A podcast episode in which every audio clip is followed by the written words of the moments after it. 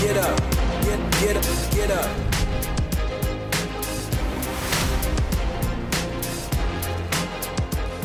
What is up, Mets fans? Welcome back to another episode of the Mets Up podcast, the official podcast of the New York Mets, episode number 148. And you know what? I'm going to say it's the first official episode of the offseason. You guys have been waiting since we got knocked out in the playoffs for us to talk about the offseason, and you are getting it today. We're talking about free agents. We're talking about guys that the Mets maybe have to re-sign. Maybe they don't re-sign. Maybe guys that they go after. We're covering the entire offseason today in one of the episodes that's going to happen. I mean, we're going to be talking about the offseason for a long time. You're going to be hearing a lot of the names that we say, but today's going to be the first of that. So hope you guys are excited. We're excited to talk about it. The 2023 season has officially started as of today. You guys know the drill. If you like what you're seeing and listening and hearing over here, make sure you guys follow us on all our social media at Mets Up. M E T S D U P on Twitter, Instagram, and TikTok. Shout out to producer Vito. He's been hooking us up with some killer reels, some killer content over there. Make sure you're following us. If you're looking for the YouTube version of everything, go to the New York Mets YouTube channel, subscribe over there. You'll be able to watch us.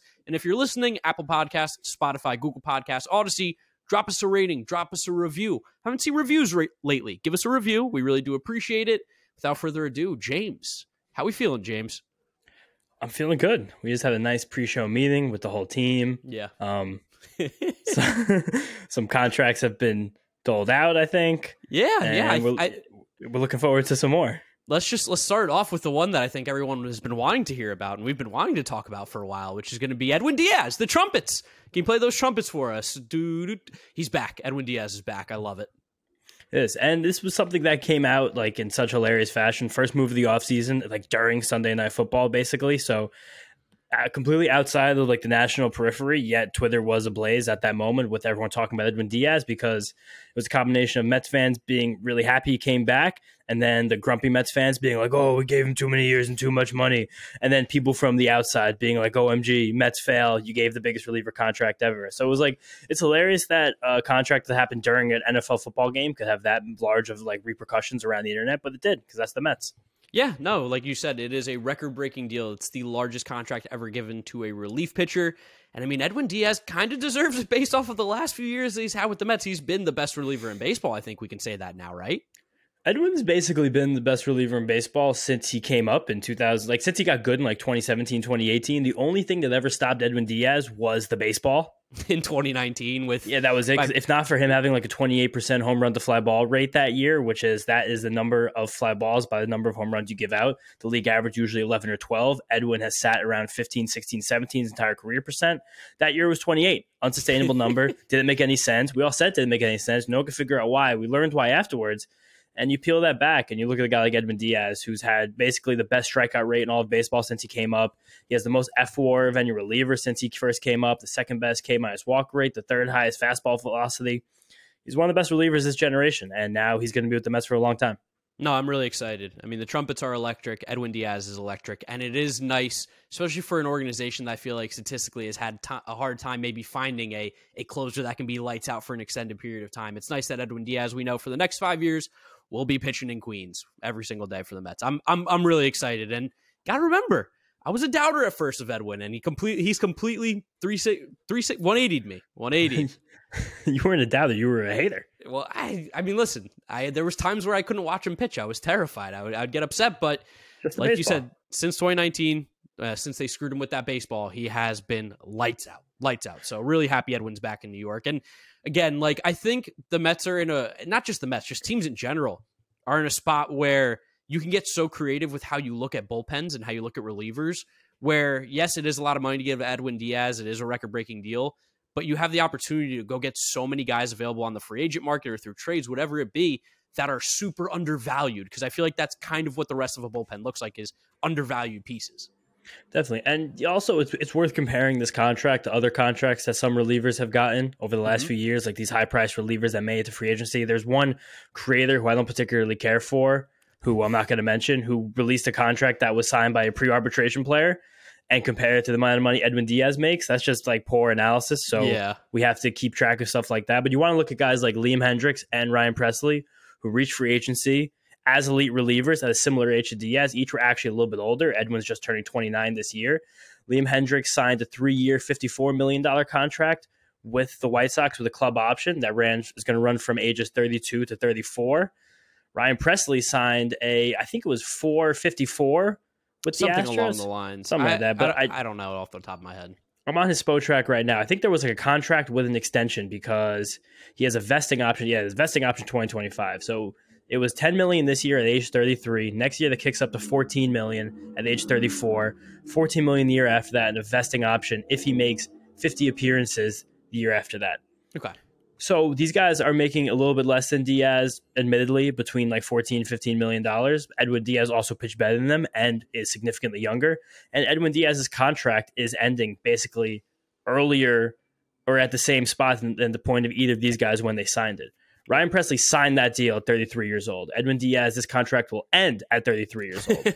So I mean, comparatively speaking, those six million dollars a year are meaningful when you talk about the reliever, especially when the most expensive one makes twenty million dollars a year, and Edwin Diaz. But this contract really isn't as insane as people have instructed. It is interesting though that if you look at these two contracts already given out, two biggest reliever contracts in the game, one is Hendriks and the White Sox, arguably the dumbest organization in the entire show, and the other one is the Astros, the World Series champions, which we could talk about briefly in a little bit, I guess, who are probably the smartest organization in the whole show. So there's really no way, there's like no one way to slice this, and it's just you have to look at the player and the team context specifically. And the Mets need a closer and have plenty of money, so it works. Yeah, and uh, not my money. Not, Not my, my money. money. I don't care. If if that's how Uncle Steve wants to spend his money, fine by me. Fine by me. I will. You won't catch me complaining from the Mets spending too much money ever. That's that's never going to be a complaint of mine. For sure. And again, we'll reiterate if not for the 2019 baseball, we'd all be looking at Edwin Diaz as like a generational type of player. As a, as a guy who's on pace to be like one of the greatest closers of all time. Because he still is anyway. The only Yeah. guy he trails in strikeout uh, strikeout rate and K minus walk rate since 2016 are Josh Hader. Or is Josh Hader? Yeah, bad bad Yeah. use of uh, the Ooh, words that was bad from you. Shockingly bad bad, grammar. There, I got I got my light stuck in my eyes for a second. It kind of kind of bewildered me. But Edwin's amazing, and now he's just locked up for the rest of his entire prime, which is great. Hundred percent. And you did bring up the Astros. I think we should probably just quickly touch on the fact that the Phillies lost the World Series. Uh, that's what I'm calling it. They lost it. Uh, I'm not going to even say necessarily say the Astros won, even though they they very much did. The Astros actually, if anything, beat the Phillies. No, the Phillies did something incredible this World Series. They were the first the first team since the 1960s to be no hit Yeah, or no, that 1950s. was, yeah, that was That was definitely really cool. That was really awesome. Uh, Astros we were, also became the second team this year to no hit the Phillies, joining the Mets. we were at uh, a bar in Greenpoint, Keg and Lantern. Great, great chicken fingers. But before we divulge into what was going on during the game, we went to this bar because we wanted to sit outside and watch the I World like how you're telling this. You just jump right into the story. We went from baseball Yeah. talk to like life talk. Yeah, no, we we went there to go watch the World Series outside. It was a beautiful day on what Saturday, right? It was Yeah, gorgeous. Saturday. Gorgeous day. You got to sit outside. You don't know how many th- these days are left. eh, You know, with the New York winter coming up. We go outside and they got a lot of TVs, and as you can imagine, there's some college football and understandable. Alabama, LSU, big game. What was the other game that was on TV? Alabama LSU was on late. Texas K State, which is big for the real the real football heads. There was Michigan. Oh, Notre Dame, Clemson, Michigan, Yeah. Rutgers. There were plenty of games on that people would care about. But there was one game that was on the TV for one table in specific, and honestly, at that table, one guy in in particular, and that was regular season hockey between the Washington Capitals and I believe they're now called the Arizona Coyotes. Oh, I Oh, don't no longer Phoen- Phoenix. I don't think Phoenix wants to associate with them. I think they're just the Arizona Coyotes, the whole state. Regular season hockey. And when we asked the the waitress, bartender, whatever she was, if we could change the game, she's like, sorry, he requested it. You guys can go inside and watch the World Series. To which, understandable. But at the same time, regular season hockey between the Capitals and Coyotes? Are you kidding me? Combined record so far this season of ten and twelve between Oh, those wow. two juggernauts. You went and got the record. That's pretty good. Yeah. I, I think Ovi was possibly breaking a record. That's what people were trying to tell me on Twitter, but I also don't care because it's regular season hockey. It's not even really just regular season hockey. It's November hockey. November hockey. Yeah. the only thing less important than regular season hockey is November and October hockey. it is. It's crazy. And the fact that there was so much football and, and the World Series on that night. Not even just like, if it was game two of the World Series, like maybe this is an elimination game. There was a champion being crowned, thank God. And the fact that this guy was like so stubborn, just sitting there with a group of people, eventually they all left. He's just sitting there in a Capitals hat, just locked in on the screen. made a made a hate bet. I bet the Coyotes live, and uh, the Coyotes scored in the last thirty seconds. So They scored three got- unanswered goals in the third period to win. It's fantastic. That was a good win for Mark. Paid for the Uber home that night. Was really happy with that. But I just had to let you guys know because me and James, we talked about this for a good like two hours on Saturday. It was like up, it was pretty much what we talked about until Jose Alvarado, that rat, gave up a 450 nuke bomb Tank. to Yordan Alvarez, which was just icing on the cake. Just cause it couldn't happen to a better guy, you know. That's it. I just it was it was also very nice to watch the Astros win the World Series. Like it was a Yeah. satisfying end to the season because they were the best team in baseball from wire to wire. Like no one was better than them, and that was it. They finished the job finally. Does it make you feel better as a Mets fan that the clear best team in baseball won it? It 100%. It at least clears from your mind, right? Like if the Phillies won the World Series, all we're gonna think about is, man, this was our year. We could have easily won this thing. This is a team that we beat 14 times this year. But with the Astros, at least we didn't beat them once this year, and we knew that this was the best team or second best team in baseball. So there's not really a question of, oh, we would have beat them. It would have been like, well, we would have probably had to get really hot. I mean, that was my thought after the 2019 season ended. After the Astros choked against the Nationals, an inferior Nationals team won the World Series because they got hot at the right time. A team that was during the year absolutely no in no way, shape, or form better than the Mets really at any point. bad, worse than the Phillies were even at any point during this season, without a doubt. But they I got mean, they, they even got hotter at the end than the Phillies ever got. But that was just that unsatisfying feeling. Same with the Braves last year, where it's like this team isn't even good and they just won the World Series. Like it's like it leaves this awful like crappy feeling in your in your mouth. But at least this year, the team, the most deserving team, won. In terms of all the stuff that people were spewing about the playoff format and Yeah. about the games and the series, the Astros won and won the World Series. Lost what two games total? Yeah, that. I- so I like the think so. Dodgers and the Braves were crying and all this stuff, and it's just that's it. The best team still won. Best team still won, and that will be the end of our World Series talk. I don't want to talk about it anymore because No, good. the season's it over. We're, it's 2023 now. It's 2023, and with that comes the mo- the Mets offseason moves. First one, like we mentioned, Edwin Diaz, but how about a little sneaky one? The guy that they uh, hired from Driveline, right? What was his Yeah. name? Eric Jagers. I feel like I thought, I thought we were going to talk about this in the end, but you want to talk about it now? Just quickly, briefly, I think, Right. because I think it's worth noting. Yeah, I, this Mets fans should be incredibly excited about this move. Eric Jagers is one of the most absolute trusted people in all pitching development across the country. He was a college pitcher at Iowa not that long ago because he's not a very old guy. He actually developed thoracic outlet syndrome though while he was Oh. down there. Okay. Yeah. So he and then he he ended up just go when he was trying to rehab and get himself good. He went to Driveline. He really took to the training so much. Eventually, he became a coach after his playing days were over. He kind of became like almost like Kyle Boddy, who like he was the innovator of Driveline's like somewhat protege, like almost like his like consigliere, like right hand man. Ooh, good word. There you go. He spent five years at Driveline, and then he went to the Phillies as a pitching strategist, but not even for a year, just for the 2019 season. And then he went from there. When Boddy jumped and went to the Reds, he went with him, and he was the assistant pitching coordinator to Boddy, who was the head pitching coordinator for the entire Reds organization from 2019 to 2020. And then from he became the assistant pitching coach with the major league staff in 2020 through this past season, 2022. So Boddy, I'm sure, Boddy and Jagers together had a lot to do with development of some of the Reds prospects, Hunter Greene, Nick Lodolo, Graham Ashcraft, to name the most notable ones. And then that major league rotation for the last few years was also just very good. 20, 2020 season, the Cincinnati Reds had every opportunity to win a to win a World Series. Realistically, if their offense would have stepped up, and then they held they held water 2021. This year they tore the whole thing down, but you could see that there were some major pitching achievements made by the end of it. Didn't you? Uh, you sent me right the picture that Kyle Boddy was given at a uh, at like a, Yeah. a lecture or whatever. No, it was that it was at First Pitch Arizona, which is like a national. It's more like a it's like a fantasy and like a data baseball and data co- convention that goes on around the All Star game for the Arizona Fall League every year. I was getting sent pictures from some of my friends that were there, some some baseball folks. Shout out Nick Pollack and uh, Scott Gilroy, some some OG nerds out there, and um. It was it was sad not to go. I really wish I you know still didn't have a job like like the good old days. But Kyle Boddy was giving a presentation on like integrating technology into pitching development, and he had like stats about the Reds, the Reds minor league ranks before he got there than while he was there, as like his proof of how good he was. He's right because he's great, and now we got the we got the number two men there, and he's gonna. You know what? He's probably going to overhaul the entire Mets pitching development. He's going to have a hand in the players that we scout and we draft. He's going to he's going to be instrumental in the way we develop pitching right now, and I'm incredibly excited to have him as a part of this organization. Yeah, it's uh, one of those moves that I don't know if you'll find many podcasts who will get excited about it like we do. We Well, we love we love the info. We love the the new minds coming in, and a guy like Eric Jagers coming from Driveline and the Reds. Very very excited. Very And- excited. something else is very important is a lot of people, Trent Rosecrans and Eno Sarris, specifically Trent Rosecrans, Reds beat writer from The Athletic, Eno Sarris, baseball writer for The Athletic, just on the cutting edge of pitching development. They said that while Jagers is very smart, he's very intelligent, knows how to develop, people rave about his communication ability. And the fact that he has that, same with Jeremy Hefner, we've heard people say about that, same with Eric Chavez. As the Mets integrate more and more data into this organization, you have to be able to get that to players in a concise and creative way.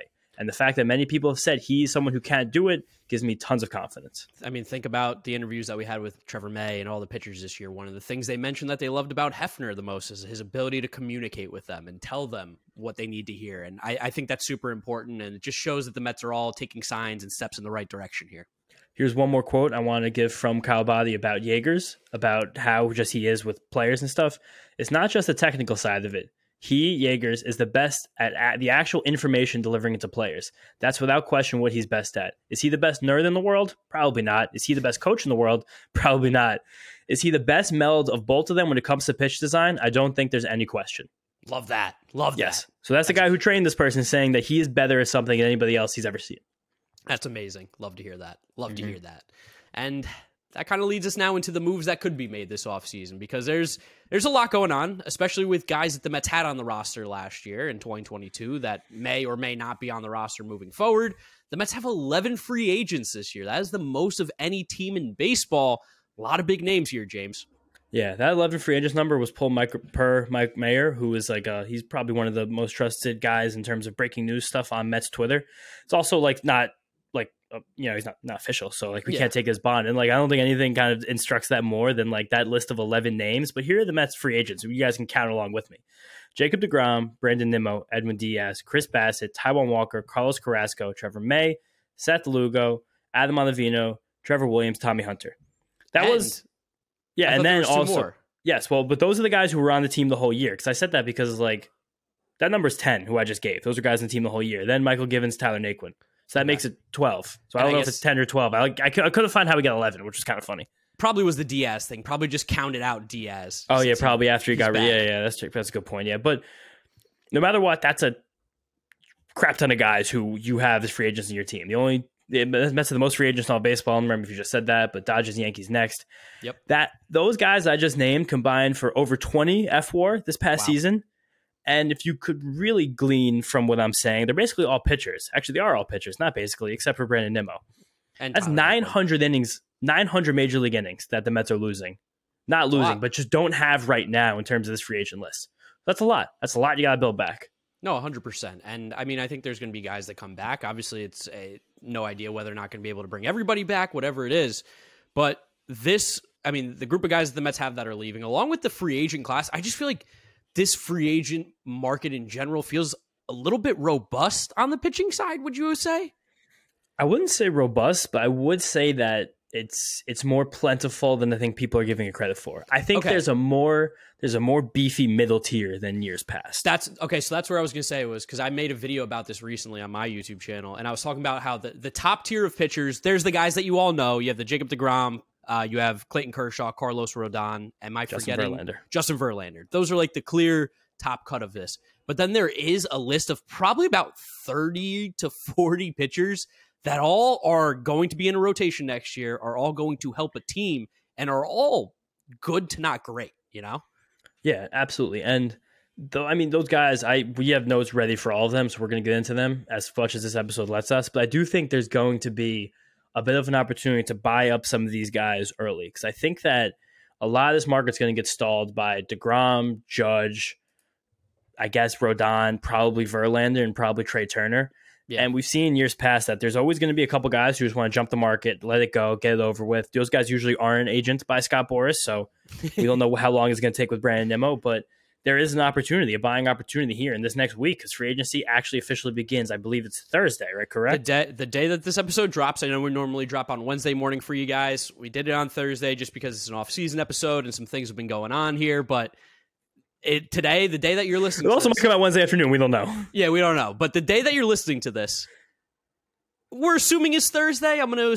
How about this? If it's Thursday, November 11th, teams can start negotiating with free agents that were not on their team last year. So that means the Mets can go negotiate with a Trea Turner, or that means that another team can negotiate theoretically, theoretically, theoretically, allegedly, allegedly, or another team can negotiate with Brandon Nimmo, Jacob Degrom. That's that's what we want to tell you. We also have to tell you right now that we know nothing. We I know we're we're associated with the Mets and we're the official podcast. We don't even have an iota of information. I wish we did. I It'd be wish sick if had we some- did. I wish we had some juice. I, I wish we had some insider information. It'd be sick. Be we so got cool. nothing. We got nothing. How do We we, have nothing at all. We got nothing. Eventually, maybe we'll be folded into some of these deep, dense types of discussions. We're always open to Billy Eppler, and I'm sure he is listening. Like we're always ready to give takes, give some, give some analysis. Zauzmer, have if he ever wants to, you know, come and just throw some ideas at a wall, we're that wall. We're, No, we're ready yeah, to we're listen. cool. We're cool for a brainstorm sesh. Give us a whiteboard or something. Yeah. Map I mean- out the roster like the guys in Moneyball.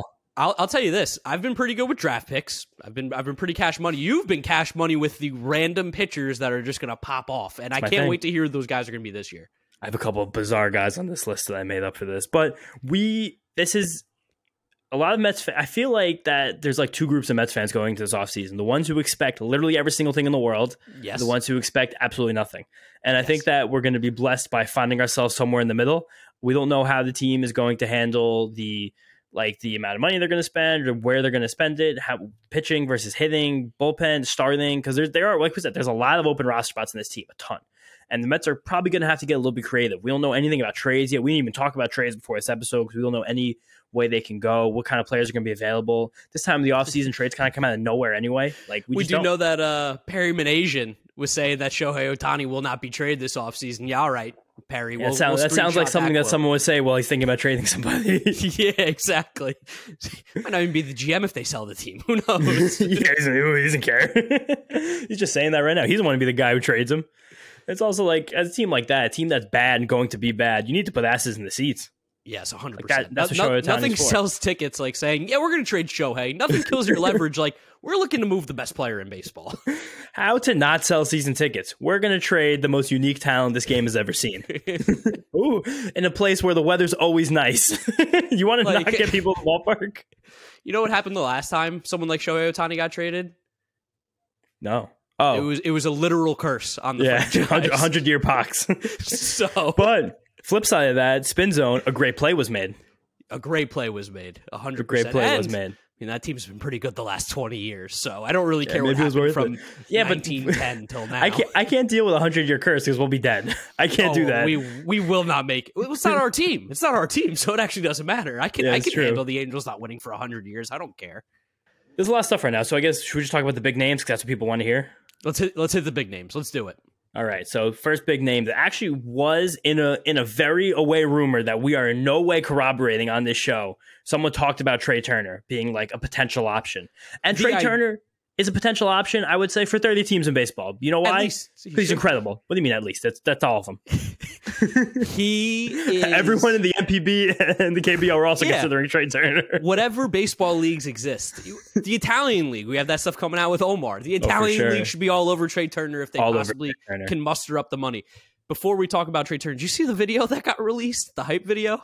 No, You didn't see this? I don't even know what you're talking about. CAA released a hype video. It's like a five minute montage, like sizzle reel of Trea Turner, voiced over by Jon Hamm, just reading out his accolades over his career, what he's done the last few years. And it was like saying things like Trea Turner can not only hit the baseball hard, but he plays a great shortstop and runs fast. Like those kind of things. And I was like, I, I left I watched the entire thing and I left day, like confused and cringing a little bit, but I'm also like it's kind of sick because Trea Turner's so awesome and boy would I love him on my team. I I would do anything for it to get like a Jon Hamm narration about myself too. Jon Hamm's a, Yeah, oh Jon Hamm is a legend. sneak a little sneak a little f bomb in there.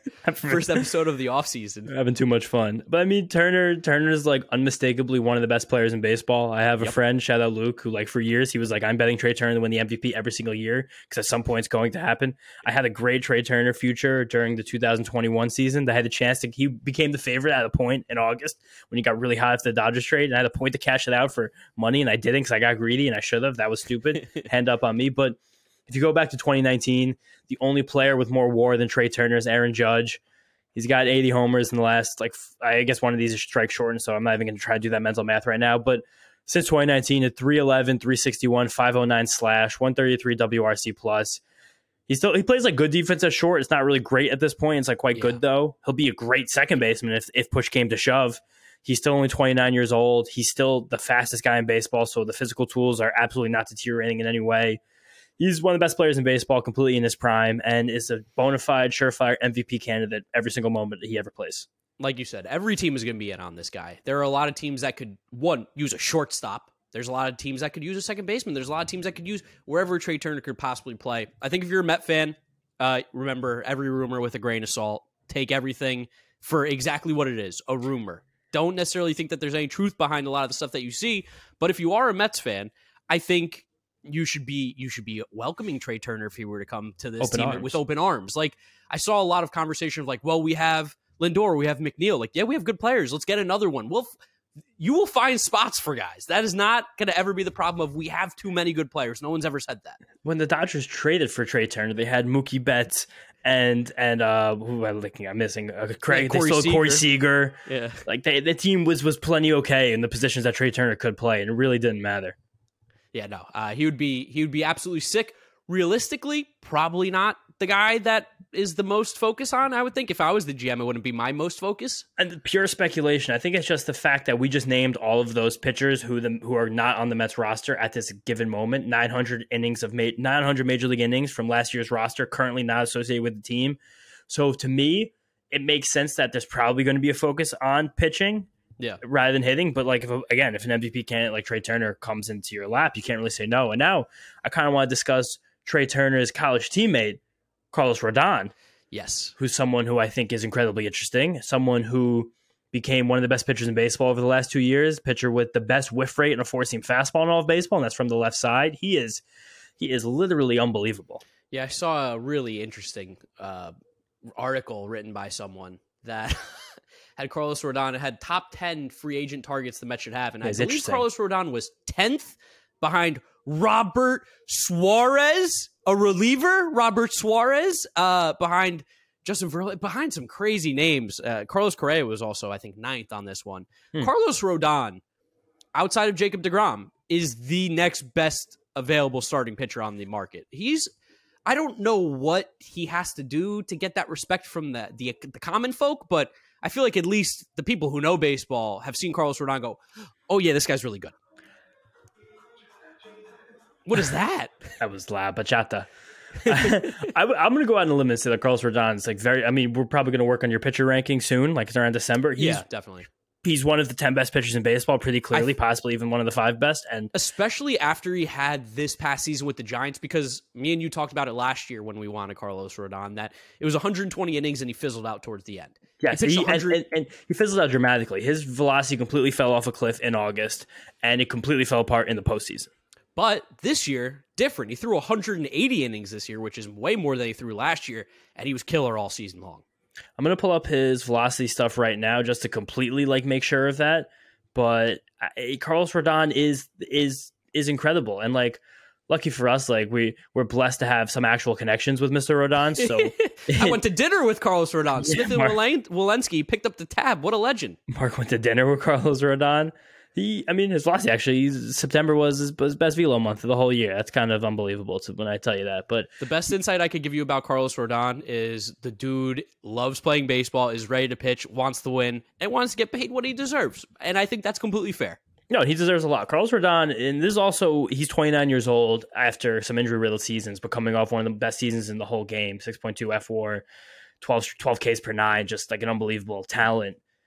He he needs this big contract. Like this is Yes. go, this is it's hilarious because coming off the Giants, but this is gonna be this is gonna be Kevin Gausman from last year. He's mm-hmm. looking for five, six, or seven years, north of 25 million per, could sneak into 30, just depending on how the market shakes out. Like this is gonna be the big contract that gets given out this winter from the pitching side. And I don't know if anyone else is even going to come close to comparing because the other guys we mentioned are old or have the big question marks. Some guys we'll talk about later. So Rodon is the marquee piece. Rodon's a 100%. frontline starter. He's the kind of guy who can win you a World Series if the chips break right. And it'd be it'd be cool if he was on our team. Yeah, no doubt, no doubt. Uh, you talk about aces available on the market. He's definitely one of the two, three, uh, two, three. What do you What do you think? Soft soft four. Okay, soft four with including Kershaw still in that. Ace. Kershaw when he pitches he's still an ace, but just we don't know. Yeah, I mean he's thrown 120 innings the last few years. Kershaw and Verlander obviously going to both be available on this market. Don't necessarily know what their stuff's going to look like. Also, I think Verlander could technically still pick up a player option for worth like 25 million with the Astros. I could see him doing that. I don't know. It depends how he's feeling. We don't know the guy. Be a cool guy to know as well. Justin Yeah, I'd like to meet Justin Verlander, maybe him and Kate. that video dinner. of Kate Upton flipping off the Phillies fans. By the way, is an all timer. That's awesome. Also, her going ballistic with the Fox guys after they won. Yes, with with, that's with their daughter or one of their kids. I don't remember who it was, just like Holden being like, "We, we won." That's great. Yeah, she's she's a fun girl. She looks like she has a good time. Yeah, rather die. So those are Turner and Rodon are the two marquee guys. Verlander, Kershaw are two guys, and along with Degrom, who are what would you call them? Like martyrs, basically not martyrs. Uh, what's what's the word? Marquee. No, it's not that. Um, What are you explain? What you're trying to? mer- uh, mercenaries. Okay, They're coming Uh, in. They're coming in for not that long of a time, but they're coming into a lot of good work. sure. All right, I'll I'll, Yeah. I'll take that. Yeah, they're coming in. They're coming in hot. Yeah, and then and then there's the next tier of pitching, which you, I guess we're just going to flip through them all now, right? Might Yeah, well, let's just here. talk about it now since we're on the the topic of pitching. there's there's there's a nice fat second tier here and it, it includes some guys who you might think are on this tier you might not think are on this tier this tier is i would say led by chris bassitt Definitely. of reliable plus effective plus you know just trustworthy as another word for reliable because i want to really hammer home how how much he is so like he he had such a good year with the Mets this season. 180 innings was 11th in the NL. He had less than a th- uh, ERA under three at home he just he gives up so much soft contact. Like he's he's this he is a guy who would be great to have. I know a lot of people sour on him for the way the year ended, but I don't know. It's like guys have cold streaks. His cold streak happened at a bad time. I wouldn't let that completely impale the way you view Chris Bassitt as a pitcher. We talked about him at nauseum this year. His kitchen sink, cutter, slider, sinker, fastball, curveball. Like he just throws it all. He has it all. He is he is I'd say the least risky pitcher on this market who's not part of the top tier. Do you agree? Um, least risky. That's not a part of the top tier. Yeah, because I mean, I guess when you look at all these other guys that we do like and that we have on our lists, there is either some sort of history of injury, which I Mhm. think is always worth bringing up when you have pitchers. I mean, we also know that you're injured until you're not, which is something that I know you love to say. I mean, that's that's Um, the Trea Turner. That's the Trea Turner thing. You're injured until you're not. But in terms of consistency, like I, I think you could probably peg where Chris Bass is going to finish, relatively speaking, every single year. For sure. And you know what? For that consistency, you're going to have to pay. Like I'm sure. I'm sure that Chris Bassitt's not going to sign a deal for less than three years. And I'm sure it's not going to be for a dollar less than 18 million per. Uh, Like Possibly he, up, des- up to 20. Deserves to get paid. He deserves to get paid. He does. And he, he will he will get paid. Like Chris Bassitt, now again, we're going to keep drawing comparisons to last offseason because that's one of the best ways to see how these general managers think. He's probably going to get a deal a little bit similar to Marcus Stroman. Yep, and that's kind of it's it's. So It'll be for less how- years because he's significantly older, but Yeah. it's true. Yeah, no, hundred percent, hundred percent. Um, I mean, like like the other names that you have listed on here, like in that next tier, like a guy like Nathan Eovaldi. Like I think if we're talking like top end, like what we could get out of a guy like Nathan Eovaldi, I think is one of the more exciting names on this list, just because we have seen him be shut down before and be really, really good over an extended period of time. But again, injuries. And then that's also the part of the free agency that's like the biggest worry for a team, a fan of anybody is like, am I paying for what has happened or am I paying for what will happen? Yeah, And that's like the crux of this entire, you know, exercise here. Because Eovaldi is a guy, he has been heroic. He's been great in his career. Everyone remembers the the night, the Friday night 18 inning game with the Dodgers and the uh, uh, Red Sox, where he won them the world, won the Red Sox the World Series. But he is 33 years old. He is coming off a season where he had shoulder and back issues, which are never good. Probably rank one and two for the worst injuries I ever want to see a pitcher have, especially a guy who's had tons of shoulder issues during his career already and elbow And issues. elbow, yeah. yeah, and that's also just because of Eovaldi's stuff is so good. Like his his velocity is still there, his slider is still unbelievable. Like that's the craziest part about Eovaldi. Like his stuff and command are all exactly what you think you would need from an elite pitcher. And he's still put together some amazing seasons the last few years, pitching in Fenway Park, pitching in the American League East, uh, and division is not very easy to pitch in, especially compared to the National League East and Citi Field he's just if you can if you can get him kind of cheaply because more people are scared like if i can give him a two year deal that seems like a sweet spot for Eovaldi. But anything Yeah. anything more than that, I think any fan would probably be nervous just because like especially when he's coming off an injury riddled season. yeah. Like this isn't like Rodon where the injuries were multiple years ago. Rodon just put together in a remarkably healthy season. He is Eovaldi did not, and that's where I get paused with him. Yeah, and I, I, I think I want to clarify too for those of you listening at home. This isn't like an endorsement of like we like if we don't want this guy. Like these, No. the guys that we're mentioning are all guys that we're gonna we would be happy to have. That's why we're talking about them. The guys you don't hear us necessarily talk about, you'll it'll be very obvious who we're not talking about on this podcast. But like when we bring up these guys, it's like this is a conversation we want to have because we think there's a possibility that like a team should be interested in this, and we want you to be informed on what these guys could be like. And we also just kind of want to tell you guys about these pitchers because a lot of people just watch the Mets very regularly. A lot of people aren't like Mark and I. You guys aren't psychos. You guys don't. You guys aren't in 14 fantasy baseball leagues. Like you're not. You're not locked into every single pitcher in the league. Like we're going to talk about next: Andrew Heaney, Jameson Taillon, Jose Quintana, Corey Kluber. These are guys who you might not that keyed in on their their strengths, their weaknesses, and probably what their market will evolve into. So that's what we're here to talk about. This is no way tied to who we want the Mets to sign or who we think the Mets are going to sign because we don't we, we just we simply don't know. It's all speculation. Yeah. What about a name that the Mets fans sh- will know pitched on this team just a few years ago and he had a career season. I'm interested to hear your take on this guy because you're the pitching you're the pitching exactly guy. You're going to ask Michael Wacha Waka Waka. what is do you think that's legit? Like I, I haven't dove deep into his stuff, so I'm not sure. I got deep in Wacha this afternoon. I kind of fell in love with Wacha this year because he just he popped out of nowhere and he had that such hot stretch toward the middle end of summer. I had um I always I just forgot to tweet it, but I had it in my drafts forever. It was a blind resume between Michael Wacha and Logan Webb. and they had they had like a two month stretch where they're basically the exact same pitcher, but then Wacha got cold at the end of the year and Webb got hot, and I just never tweeted, so I lost it. But Wacha Wacha was hilariously really good this year, but he really outran a lot of his estimators. Like his FIP okay. was om- like oh like over a half run higher than his ERA. That sat like three one three, which for a guy who pitches for the Red Sox in the American League East is insane.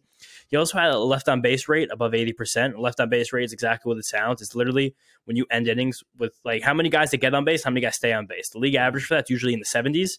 When you see those eighties numbers, if you're looking at baseball stats, your ears should perk up. Like that's something that likely will regress, but the thing about Wacha is that his changeup is still very good, and the Red Sox were actively making adjustments to it during last season.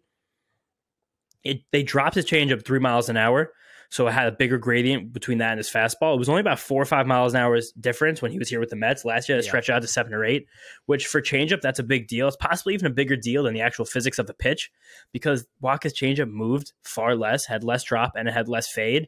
But I think the fact that it created such a big uh, disparity in velocity, it kind of made the pitch more effective because that's kind of the whole goal of it to look like a fastball, not act like a fastball. I mean, the whole way that like uh, through playing baseball and everything, the changeup's always ever been described is you're trying to like basically like pull a string. Like yeah. you want it to look like a fastball, and all of a sudden it's not there, and that's what his changeup seems to be doing more with that disparity and difference. Absolutely, but like the pitch still, I would, I, I, I have trouble calling an elite because it doesn't move in an elite way. Like especially compared yeah. to another guy having this list, Ross Stripling, who does have an elite changeup, probably one of the best in term in all of baseball. But Wacha had fantastic command. He kept the mm-hmm. ball in the yard. His ground ball rate was over forty percent, which is a good good spot to sit. It's not elite, but it's a good place to be he, and he still has such good command, and he has a lot of pitches that he can throw a slider, fastball, like he, a cutter, I believe, if I remember correctly. So he's a guy who it would probably be disgusting for Mets fans to hear. Yeah, but I'm sure he's a guy who will just eat a ton of innings.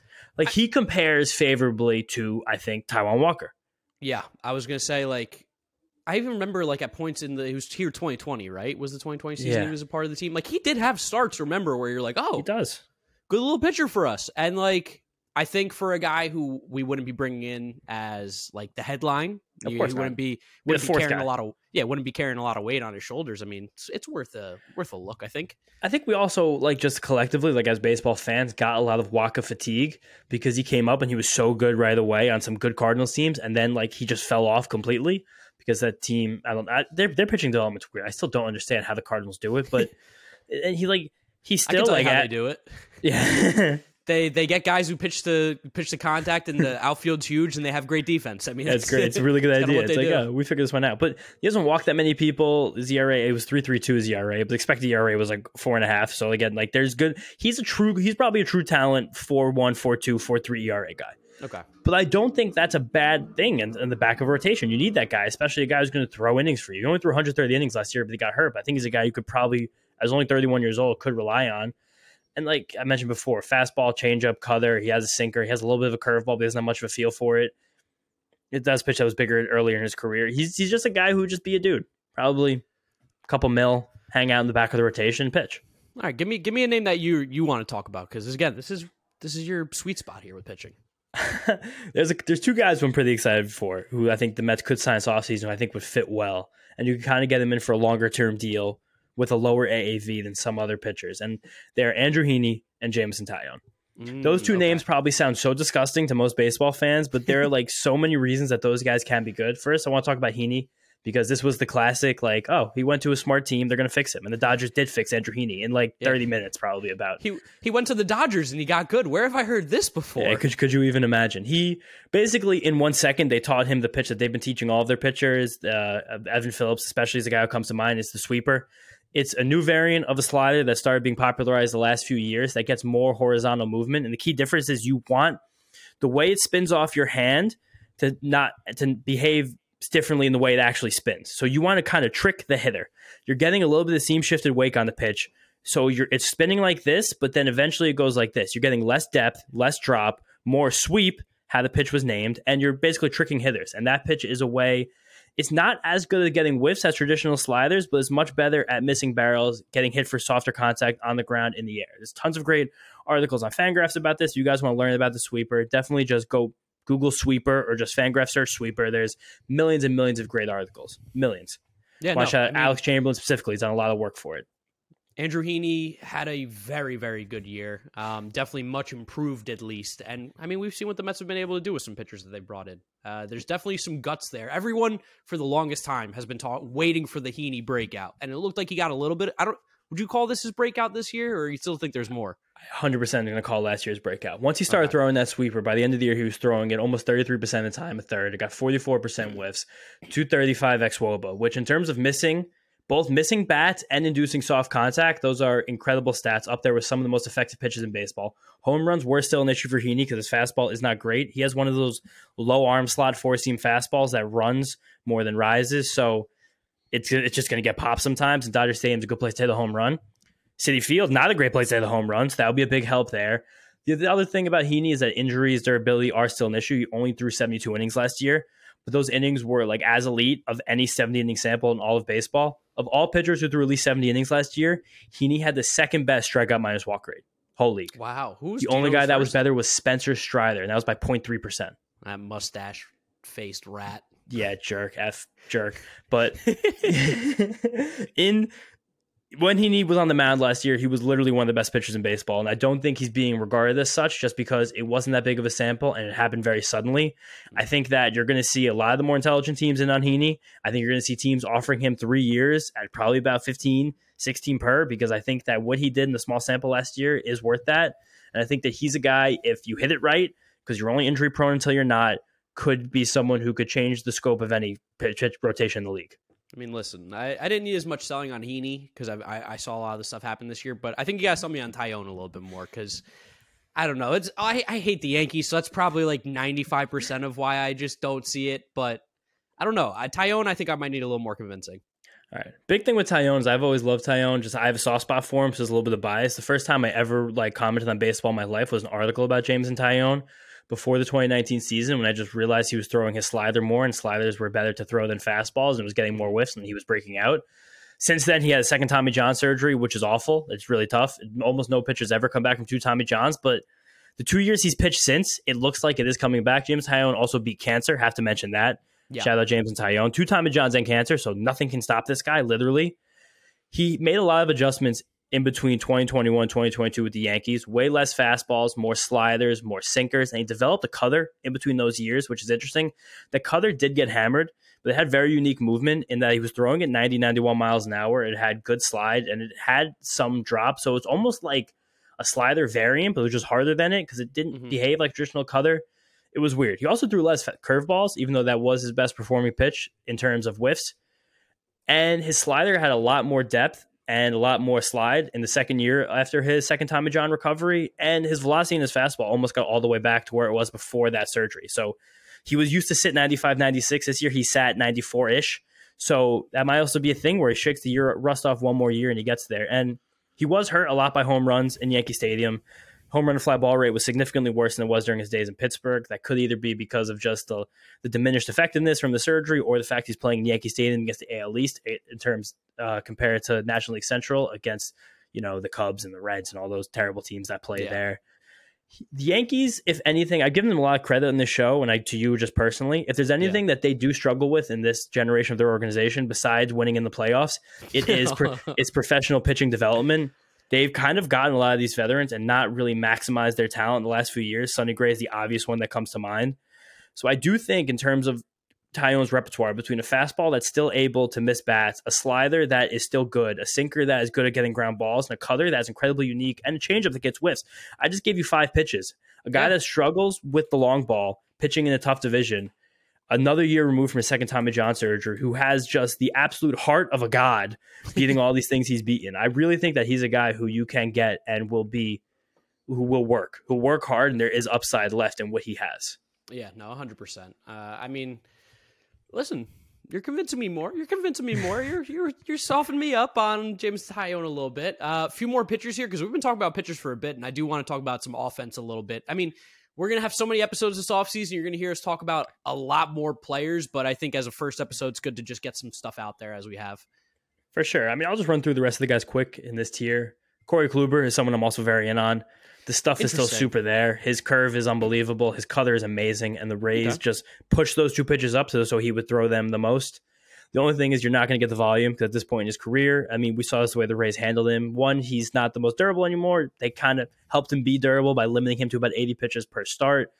The weird caveat though is like as his cutter and his sinker dominate his repertoire, his ground ball rate fell, which I think the Rays might have been doing that purposefully because they are so keen on outfield defense, and that outfield there is so vast that maybe that was just an adjustment they made personally. But Mhm. I think Kluber still has enough stuff, enough command, and just enough just. Oh, I did it again. Damn, You look at you, I'm just too into it right now. That- potty I- mouth. We've been we've been so like blah in these episodes for the last month that like Yeah. now we're actually talking about real stuff. We're like analyzing again. Like I feel I feel like we're, little- we're back in the back in the saddle. But Kluber, I like. vigor. Yeah, I got some more vigor back in. But Kluber's someone I like. Someone I don't like. Jose Quintana. Like I had the, Why? Because he did have like a weird good year. It was a fake. It was a fake good year. The pitches aren't Okay. good. The changeup, the changeup could, st- the changeup is still good, but the fastball is bad. The breaking stuff is bad. He stopped walking guys, but I almost think that was a bit of an aberration. Like there's nothing. I think the Cardinals are just like just throw it down the middle. Like we're gonna catch it probably anyway. And the Mhm. Pirates are just is the he pitched the whole year in National League Central. You almost can't take that seriously at all. It's kind of true. Yeah, like really there's no good offenses in the entire division. Not one. There was zero good offenses in all the division. yeah, no, that's a really good point. like 30% of the games he played were against teams that literally couldn't hit. So it's hard to take anything seriously. And the stuff's just not good. Like like none of his pitches have above average movement profile at all. He doesn't have good velocity. And if the walks come back, you're completely with a, a lemon. Yeah, no, that's okay. That's a good point. That's a good point. Another guy who I like, like in terms of talent, but like don't like in terms of timing is Tyler Anderson. You're just buying it. your boy. I mean, last year he would have been my boy, but you're buying him at the top of the market now. Like I don't want to give Tyler Anderson three years. I want to give him one year for seven mil. It would have been great. yeah, yeah. No, I I, don't know. know. I, I could see that one. And then the other two guys I'll touch on briefly are Ross Stripling and Zach Eflin. Um, I just I love Zach Eflin. I talk about him all the time. He had a degenerative patellar issue in his knee where he didn't learn how to follow through until like 2018. If you guys want to find some deep deep James tracks, just like search my name, James Shiano, and Zach Eflin. You'll find tons of articles I wrote in 2019 and 2020 because he just he literally had to like relearn how to pitch and he got more velocity, got more movement, and everything. He's been good since then. He's had some more issues. I think he had another knee injury also at the end of last Yeah. year, correct? Yeah. but he came back so hot at the end of this year. He was one of the most important players in the Phillies postseason roster. And his his curveball and the slider are both amazing, and his sinker is an above average pitch in terms of movement and velocity. And his command's completely elite with everything. He looked great in relief, and I think he for sure can start again with that repertoire. For sure. Yeah. He looked filthy in the postseason. Disgusting. He looked, disgusting. filthy. It was so His pitches- vindicating to see him come after all these times I've said his name to just dominate on national television. the movement on his, I guess, two seam was he throwing? Was it a two seam or a sinker, whatever? They call it a sinker, but I think uh, who knows what it actually is. It's incredible, Yeah. and his he has two legit breaking balls on two different planes between the curveball and the slider. He is really good, and you get that guy in a ballpark like Citi Field, he can eat, eat. That's like, and that's also something I'm saying about all these guys. But that's an advantage that the Mets do have when bringing in pitchers. I heckled Zach Eflin at spring training back in 2018 when he like couldn't throw hard at all. That's because his knees didn't work yet. I know. Shame I on you. sta- I was standing behind him throwing a bullpen. It, at- but it was like the first game of spring training too. I think it was between the Braves and the Phillies at Disney World. And Zach Eflin was throwing. I'm like, can't even break 90. can't even couldn't. pop the catcher's glove. You're throwing like 94 now, though. Like you like, imagine, imagine your whole life you can't do something and you don't know it. It's like a superpower. Literally, imagine you never you couldn't bend your knees and you had no idea. And like, like I not- like an old old article I wrote for a blog doesn't even exist anymore called Prospects 365. Like I was literally pulling screen caps of Zach Eflin pitching. He used to finish his pitches and his back used to be straight because he couldn't bend. and eventually, he's like, he got three more miles an hour in his fastball one off season. I was like, this guy's going to be the man. And Yeah. I think we're just and the pitching development is so weird. That happens to these guys at such different times, especially a guy like Eflin who came right to the major leagues out of high school. He was up and down, then he had major reconstructive surgery. He's always been great at limiting exit velocity. He, oh God, I, this guy, I think he'd be awesome. And I really still think there's an extra mile or two you could tick off that fastball, get from big 93 dude. and 94. He's one of my guy. guys. He's a big guy. I And- now.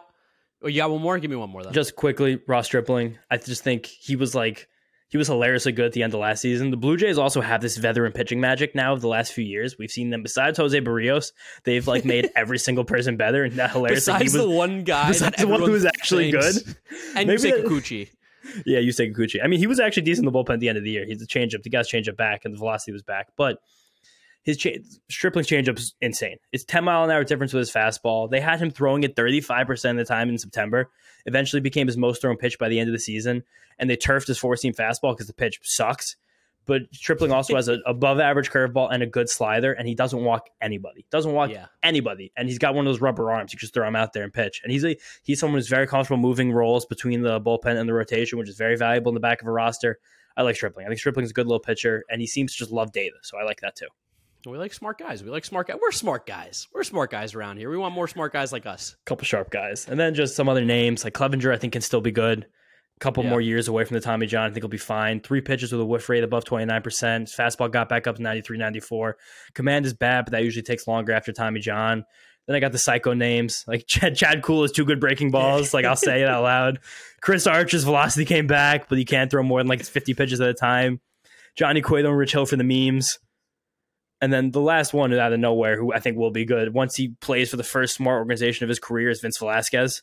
Mm, Spent his whole career with the old stupid Phillies and the White Sox. and like, the White Sox. could you imagine that stuff? Like the pen, You know pencil, pencil and paper. Where? Oh, Astros. They drafted him. Astros. That's a smart. That's a smart organization who initially got his career started. Vince Velasquez has a slider, a curveball, and a fastball. They're all above average, and he's never played for a team that's smart. Just No, give give him give him twenty minutes with Jeremy Hefner. he left Take the a meeting. Phillies as soon as they started to figure out pitching. Literally timed it imperfectly. yeah, yeah, whatever. yeah that's that all was I got someone we mentioned pitches. a lot. That was someone we mentioned a lot last offseason was like Vince Velasquez would be a fun little flyer to take. You know, like if we if we're just if we're throwing out money, Vince Velasquez could use some. You want to get my blood pumping? Talk about the free agent pitchers. This is this has been my life for my entire life since I was right. conscious. This is what my, everything. Well, I'm going to calm you down a little bit because I got to talk about the offense. and I mean, we're coming up on like an hour on this episode, so I'm going to keep it a little bit shorter this time on the offense, and we'll talk about it a little bit more next one because we probably will just have more information about players that are and aren't available and stuff. But I think pro- possibly the most important free agent for the Mets this entire offseason is Brandon Nimmo. I think yeah, blatantly. Like, I, I've seen a lot of lists, I've seen a lot of rankings, I've seen a lot of this and that. One thing that I've seen, not just by Mets fans and Mets publications, just by everyone, is a unbelievable underrating of Brandon Nimmo again. And I So don't, good. I don't know what he has to do to actually get respect from people that are not us. Um, like he is one of like he's not Mike Trout. We know that. Like when you're talking about like one of the best center field. Because when I say this and I say he's one of the best center fielders in baseball, people are like, "Oh, Mike Trout," and I'm like, "Okay, idiot." Like I didn't mean like Mike Trout. Mike Trout's one of the best players to ever play. But when you are talking about the best center fielders in Major League Baseball, Brandon Nimmo is 100 percent a part of that group of, I, I would say, the elite tier. For sure. I mean, I think there's a grouping at the t- like Trout is is incredible. Aaron Judge played center field and elite level this year. Then you have like Springer is great, and then there's a little bit of a drop off. And I think then you have like Nimmo, Reynolds, Cedric Mullins. Robert, Robert, Yeah, Robert. uh, I guess now at this point too is up there. Buxton. Yeah, Buxton. Buxton never plays, so I almost can't even count him. Yeah, but like, Like that's the group. and if you don't get Brandon Nimmo back, there is There's no other option. Like Starling Marte can play center field, but we want him in right. We know that's where And can the- can play center field. We want him in left. yes, we want him in left. Like if we want to maximize our potential, I think uh, getting Brandon Nimmo in center field is vitally, vitally, vitally important. Important. Uh, it's funny. MLB.com does a just a list of all the free agents position by position, and it has their wins ab- above replacement from 2021 to 2022. When you look at the available center fielders, It's even just- disgusting. It, it's disgusting. Uh, Kevin Kiermaier would be our next best option. Brandon Nimmo's 8.7 WAR over the last two years. Next best is Kevin Kiermaier at 3.7, and he has a club option, so he might not even be available. No, but- he's they're going to make him available. The Rays have been Okay. trying to get rid of Kevin Kiermaier for about three years. okay, I mean he plays great defense, but He does. I I think if there's one guy on this market that I I personally, as a Mets fan, want back the most, it's Brandon Nimmo for me. Uh, I just I think it's really really hard to let a talent like him go, especially when it really really does feel like he might just be figuring it all out. Like we started to see him hit for some more power towards the end of the year too, and that's like Brandon Nimmo with power and the defense and on base. That's scary. The thing about Brandon Nimmo is, and something we've been saying forever, is that he's still like literally baseball young. Yeah. He did he didn't even like start playing baseball until he was like a teenager. Like he never got like the college baseball, he never did high school baseball. Like he went right to the like the rookie league when he was a when he was a child. He had no experience at all. And he's just he gets so much better every year. And the irony of this whole thing is that Mets fans, like you and I included, we've been like asking looking for our center fielder for so long now, for years, like since Carlos Beltran went away. and he was under our nose the whole time, and now he might Right be gone here. before we even realized it. Yeah, no. Uh, Scott Boras is going to make it tough. I think there's Scott no. Boras, this Scott Boras has been waiting for this one because this is going to be the Scott Boras magnus opus because he's gonna he's gonna he's gonna get a guy with sixty career home runs like one hundred fifty million dollars, and I'm you know I'm gonna tip my cap. I hope it's Yeah. for us, but if it's not, I'm gonna tip my cap because this is this is Scott Boras is going to be his greatest achievement ever. A guy who's never hit more than twenty home runs in a season is going to get one hundred fifty mil. Yeah, I think I think a lot of teams are going to be interested. I really hope he comes back to New York with the Mets. I really want him in center field for the foreseeable future. He's just And he's still the- not even the- thirty. the improvements he made defensively are are legit.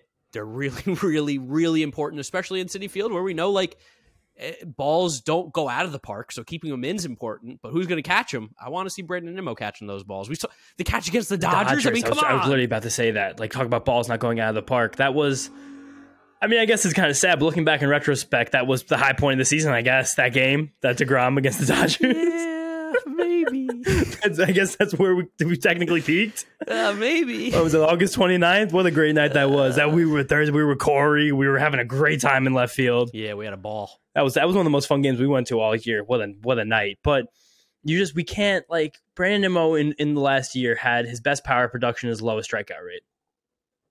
He did that in the same year, Yeah, and his best defense. He did all that in Yeah. the same year. Like there's no like I'm not even kidding. Like he he could be a perennial all star for the length of a five year contract, and he's a guy who like.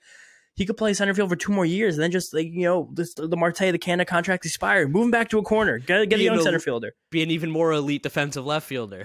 and continue to hit leadoff with his with his 370 on base percentage. That was hilariously also one of the low marks his entire career. Oh no, his on base percentage dropped because he started swinging the bat, hitting for power. Like he's he's so good. He's so good. I'm happy the Mets fans finally have begun to respect him, but still not to the point where I think they should.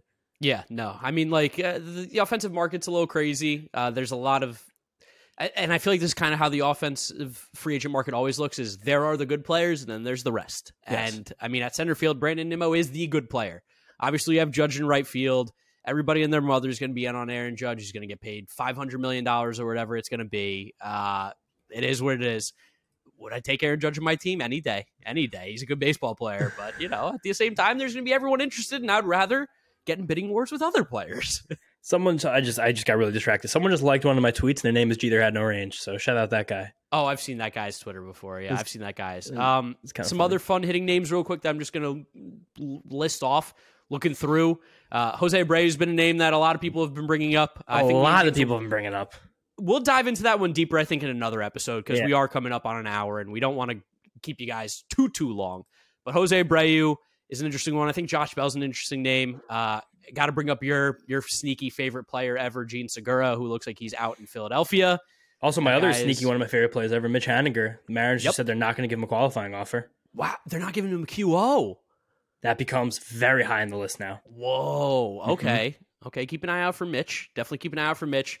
The shortstops is where the most depth is. Trea Turner, Carlos Correa, Xander Bogaerts, Dansby Swanson, and then it falls off a cliff. Good thing we have our shortstop, so it's really not that important. And you know what? Those guys can play other positions, right?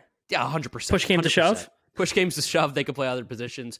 Third base, you have Justin Turner. That's basically the guy. Uh, some interesting names though. I, one, I mentioned to you this at the trade deadline. I think I don't know if we did it on an episode or if this was just me and you having a conversation. Evan Longoria is someone that's just really interesting because while he hasn't played much the last two years, it's been 80 games each season. You put those two together, and he's put up like 30 homers and 30 doubles with like an 800 or 820 OPS. Yeah, There's did- a there's a bat still inside Evan Longoria somewhere. it's it's blatant. He did that thing where he went to the Giants and they just retaught him how to play baseball, and he became really good at it again. He's Yeah. and he's also a, probably a great guy to get for our roster construction because we have Eduardo Escobar, who we went through it last year, guys. And you guys are going to get really mad next year when he gets hot and cold. but at the end of the year, he's going to be five percent better than league average. You're at league average, like we said all the whole time. And we have Brett Baty, who's growing, and he'll probably have a role in this team at some point. So their base might be a little crowded, but. I mean, he's he can he absolutely hundred percent can hit for power, and this Mets team absolutely hundred percent needs power. I could see a platoon option too, like where you know Vogie it came back uh, and he's going to be the DH. Mhm. Uh, when he hits righties, as we know, we need someone to hit lefties. Longoria crushes lefties his entire career, so that's someone I think is an interesting. Maybe if we get And- crazy kind of thing. Well, realistically, that becomes more of a platoon between Vogie and Escobar. Then the way you're saying it, because True. You kind of Longoria is good enough where he doesn't really have a platoon split. He's he's hitting as much as possible. You're spelling him for health, and then Fair. Vogie and Escobar is a very natural platoon split, lefty versus righties. Yeah, if something like this were to happen. Um, uh, that- Brandon Drury is also available. Uh, get him in a bandbox again; he'll probably play well. Yeah, Outfielders, Joey Gallo's available. That's always some. You're going to see a really, really smart team get Joey Gallo. That's all I'm going to say. That if someone who signs Joey Gallo, that's someone who's smart. I And that's like not even me being tongue in cheek, by the way. That's being dead serious. no, because Joey Gallo is still a valuable baseball player. A lot of people don't think he is, but he's still a good defender and a guy who hits for a lot of power. It doesn't look like you your dad wants it to look, or your grandpa wants it to look, but it's still good. Like, and he's. I don't even know what team obviously will get Gallo because probably a team that wants to compete but doesn't want to spend a lot of money just get some cheap power. Yeah, no, definitely. Baltimore, Um, Baltimore would be that'd be kind of fun as lefty as a left, but they have so many corner, good corner outfielders. Maybe like Yeah, but I can could, see like- the Blue Jays who could always use another corner outfielder. Yeah, but you got you could also just DH the guy. Really, at the No, he's a good day. defender. Like that's not no, really. for sure. oh yeah, like, DH like DH Santander or something. Yeah. Yeah, something like that. Um, but Joey Gallo is a fun one. Joc Pederson, I think, is a name you're going to be see thrown around a lot. Um, I would, I would, I would, what, what's, what support? Yeah, hundred percent. Uh, in center field, we went over. Right field, we kind of went over. You know, you know who's still available? I know who someone's mentioned to me the other day, Mr. Michael Conforto. Conforto. yep, yep, Michael Conforto. I mean, you want a rental? you want a rental? That's probably that's probably the guy because there's.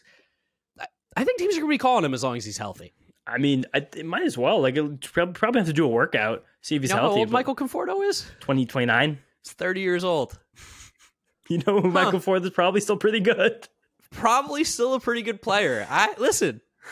You, you gave me a year off after a disappointing year, and my, my my opinion changes on the guy a little bit.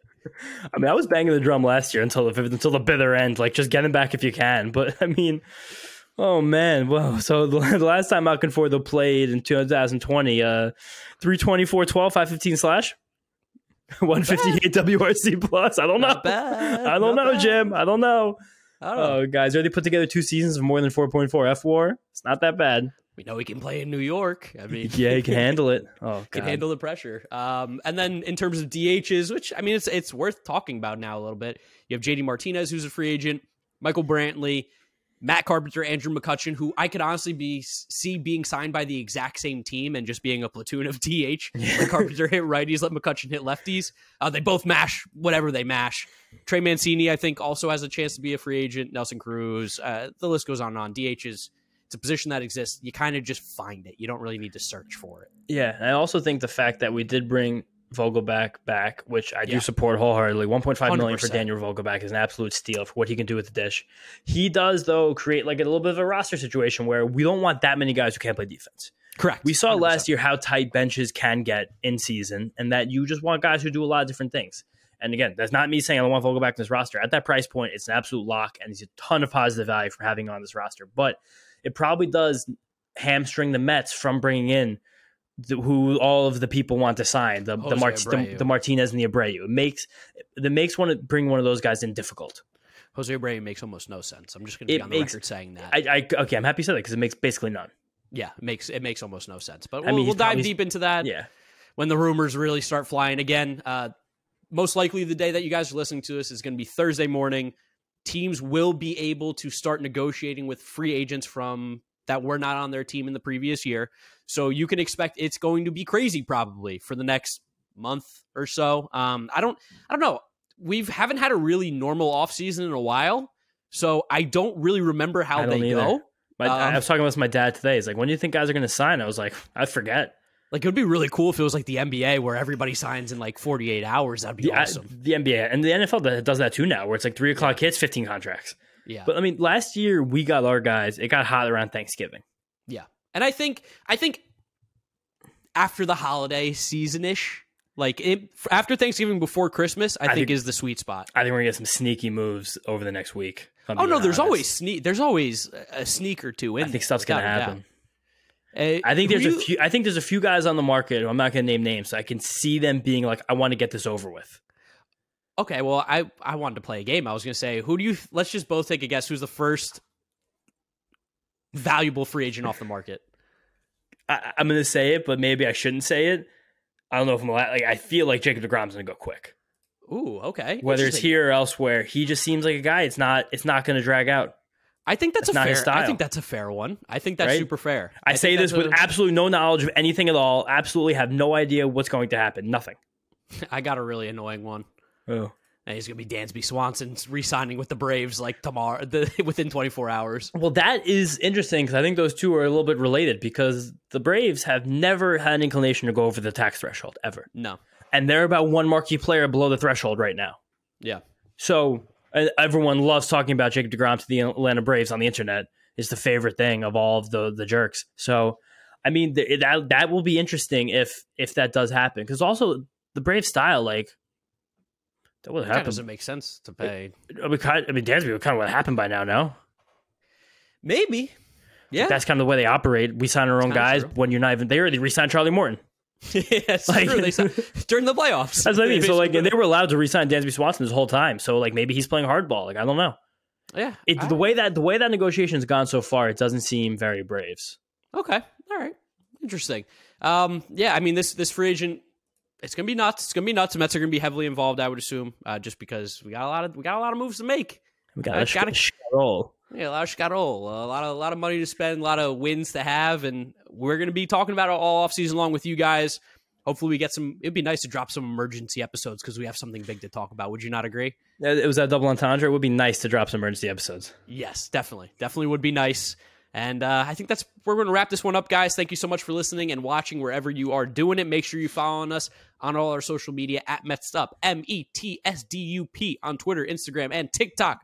Uh, subscribe to the New York Mets YouTube channel so you can see the YouTube version of this. Vito's working very hard on it. You need to go check that out. All the video content we're dropping. And if you're listening to us, Apple Podcasts, Spotify, Google Podcasts, Audacy, drop us a rating, drop us a review, download, and subscribe. Follow James on Twitter at James underscore Schiano. And follow me at Giraffe Neck Marc with a C. Thank you guys for listening. Thank you for waiting one extra day for this episode. We do appreciate it. And we'll catch you next time on the next episode of the Messed Up Podcast. Peace out. Peace out. See you guys next time. Get up, get, get up, get up.